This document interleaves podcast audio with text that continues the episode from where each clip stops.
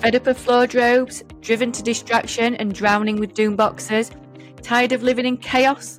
Welcome to Decluttering Untangled How to Declutter When You're Overwhelmed, ADHD, or Autistic. I'm going to help you uncover the secrets to decluttering no matter what hurdles you face. You'll discover how to declutter, de stress, and transform your world. I'm Heather Tingle, reformed hoarder, neurodivergent declutter queen, and your guide through the maze of mess. Let's get untangled.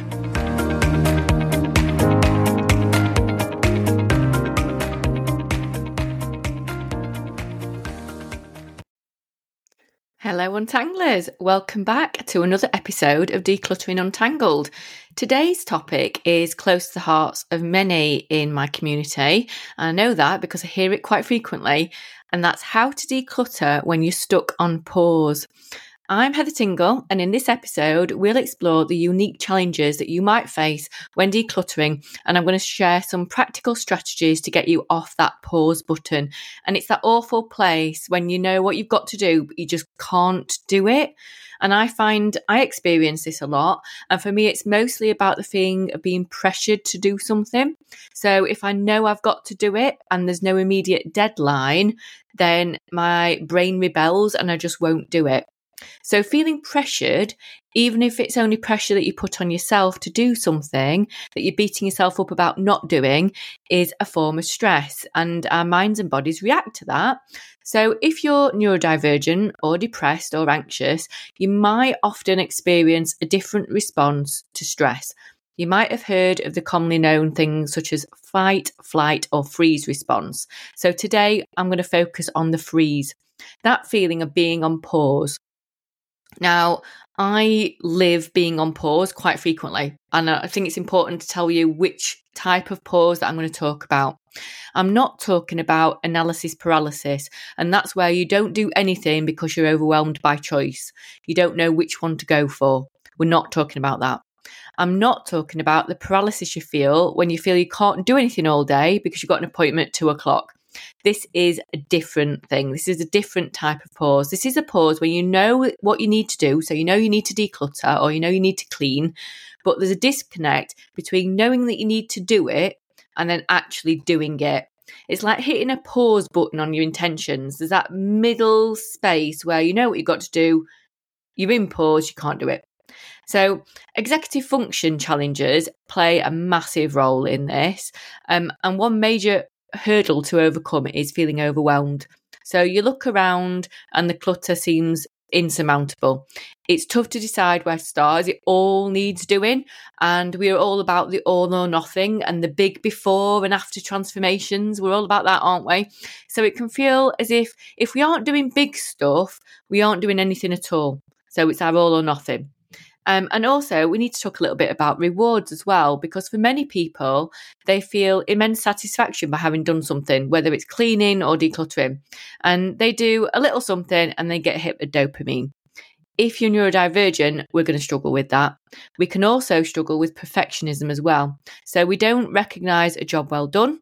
We just look at all the things that we've still left to do or things that we haven't done or we'll minimize what we have done by pointing out the imperfections, what we've achieved. Another thing to consider is when your environment is all is cluttered all the time, it's challenging to see the point of doing anything because let's face it, it'll need cleaning again or the impact doesn't feel significant enough. So what's the point in doing it? If you're only doing a little bit and it's like a drop in the ocean, why bother? Something that others might do and that you might struggle with is imagining what the space will look like once you've done the job. So once you've done the thing, it's hard to see the end result. So envisioning the after can be quite tricky. Um, many neurodivergent individuals struggle with visualizing outcomes. So I'm very similar to this. I can do it for other people, but find it very difficult to do it in my own home as well. The uncertainty of what your space will look like after decluttering can be a significant barrier to starting. So, if you can't imagine it, how can you even start to plan it if you've got no plan to follow? Um, a worry that I've also had is worry about getting so engrossed in it, you go full on, you totally forget everything else. So the fear of time slipping away from you, concerns about going all in on it, so you forget important tasks like picking the kids up from school or starting strong and then going all in, but losing steam halfway through and ending up in a bigger mess than when you started. And that'll make you feel utterly rubbish and like a failure, so you don't even start. So now we know all the theories as to what the pause is and why we get stuck on pause. What can you do about it? Well, I'm going to hopefully tell you. So, firstly, it's really crucial to know your end result. What are you going to do? When you're going to do it? And how is your going to space going to look once you've done it? What does it actually look like? What thing are you going to be working on? How long is it going to take? What's the end result going to look like? Having a clear vision for that space is a powerful motivator. So, in order to be able to do that, you really need to think small, like really small. So, a shelf rather than a full cupboard, sorting out your carrier bags under the sink, or going through your anti uh, antibacterial sprays rather than the whole cupboard, or an entire category like all your cleaning products. So, by making it smaller, it removes the pressure for actually doing it. You know, it feels easily achievable because you feel it's achievable, it's not going to totally wear you out, you're more likely to do it. It also means you can really focus really well on that one thing, but there's a definite end point to it. So it's not uh, starting, but you don't know when you're going to stop. You know that once you've done that tiny little category, then you're going to end it. And you also know it's not actually going to take that long to do. So you're more likely to want to do it. You're also going to give yourself a reward for doing it. We need that extra incentive to finish a task rather than getting bored halfway through and abandoning it. How many times have you started something, gone really excited about it, gone all in on it, and then never finished it, never completed it? If you make it small, there's less chance of that happening, but you still need a reward at the end just doing the task might not be rewarding enough initially. And I say initially because this might change as you go through the decluttering process. And you start to see the changes, you get that positive feedback, you realize that you trust the process and it's working for you. So you will get that reward feeling later. But when you first start, you're not at that point yet. So you need that reward because at first it's probably not enough. So you're going to plan a reward for yourself. You're going to make it something that genuinely gets you excited, whether it's watching the Netflix latest Netflix episode, having a cup of tea, that's one for me, or eating some sweets or some chocolate. Just something that you want to do at the end of it, but not buying things. Make sure that you're rewarding yourself. Taking a before and after photo of the space can also remind you of the difference you've made too, and that can feel good when you can physically see the difference. If you take a before and after photo and you can't see the difference, what I suggest you do is take a photo of all the things that you're letting go of, and that will show that you are actually making progress and that makes you feel good. One thing which is always a sticking point is getting started. So what I would really like you to do is figure out what that really first initial, that really first initial first step is. What is that first step? It might be literally just walking into the room where you're going to declutter. It might be getting a black bin out for your for your bin bag. It might be opening a cupboard. Just do that first initial step. Don't think about the next thing and the next thing and the next thing. Because what we try to do is we try to think so far ahead, it becomes overwhelming. So you're going to start with that initial first step. For me, often it's just walk, getting up off the sofa and going into that room. Once I'm in the room, then I'm, I'm all right. I carry on doing it. Um, it might help if you're listening to music or a podcast, this one, to keep your half your brain occupied. So when you keep half your brain occupied, it means that you're able to concentrate better if you like me, your ADHD. It works really well. Because when half of your brain is occupied with something easy like music or a podcast episode, for example, it means the other half of your brain can concentrate on the declutter. Consider having really short, sharp sessions. Setting a time limit can make the task feel more manageable. Just say something like, I'll declutter for 10 minutes or 15 minutes. You can get a visual timer, and that's really, really useful, really, really better. I'll put a link to one in the show notes for you. Um, because if you can see the clock ticking, it means that you know you've not got long left. But also, if you're near the end of it, you'll, you'll go a bit quicker because you want to beat the clock. So if you can have an audio one as well, that's great too. So, for example, if the song you're currently adoring is three minutes long, set it to play and repeat five times.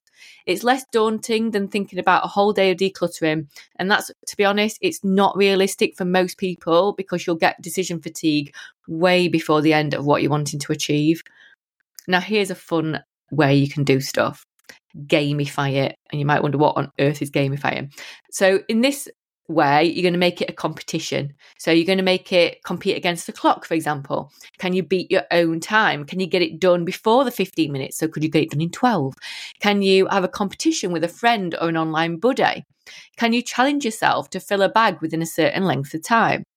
Can you let go of more items than your friend or what you did on your last declutter. So you count every single item in the bag. So maybe last time you got rid of 25. So this time you got 27 and you beat it. Well done. Can you get it sorted before the end of the TV program that you've got on in the background? Can you turn it into some kind of game that will add excitement, which is often what we need to get going? As part of that, accountability is essential, but it's got to be tailored to your needs. So, if you're someone who doesn't respond well to external pressure, so if like me, you're PDA, pathological demand avoidant, set a 10 minute decluttering goal, but give yourself like to do it within the next three hours. Or if you've got a full day off, then say you're going to do this point at some point this afternoon and you're going to reward yourself afterwards. So initially, you're in control of how and when it happens, and it can feel a bit loose about when it happens. Consider having a decluttering buddy. Now, I think this is one of the best things that you can do. However, you've got to be really careful with it because it could be a friend or a family member or someone for from my decluttering community. And knowing someone is there to support you can make a whole world of difference. A little warning though don't have anyone that's judgmental or will take over with their ideas of what you should be doing. You can use my free community to buddy up because sometimes competing against a stranger and doing it together is better than having a friend or family come family member come round. And before we wrap up, I just want to tell you a bit about what's coming in the next few podcast episodes, as it links really well with what I'm talking about today. So, we're going to explore my PAVE system and in PAVES, um, P stands for plan. So some of what I've talked about today comes under that first step of plan. But there's so much more I can tell you about how to plan and what you need to do. Because having a plan is like having a roadmap for your decluttering journey, and it's absolutely essential if you want to declutter with lasting success.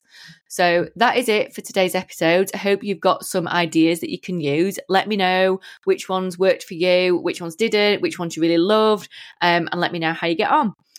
Do remember that getting off pause is a process and you know, don't beat yourself up about it. You're going to have to be kind to yourself during this process. Um, I want you to celebrate those small victories and keep moving forward. If you've got any questions or any topics you want me to cover, then just send me a message. So until next time, keep untangling, keep moving forward. I'll see you later. Bye. Thanks for joining me for today's episode of Decluttering Untangled. If you found anything that I've said today helpful, please do me a favour hit that subscribe button or leave me a review. It's like receiving a virtual high five that keeps me going and lets me know that I'm helping real people out there and I'm making a difference. Please remember, you're not alone in this. I'm building a community of fellow untanglers over on Facebook. Just visit the show notes for the link to my free decluttering community. So until next time, remember, you're not alone, you're not lazy, you can untangle your life.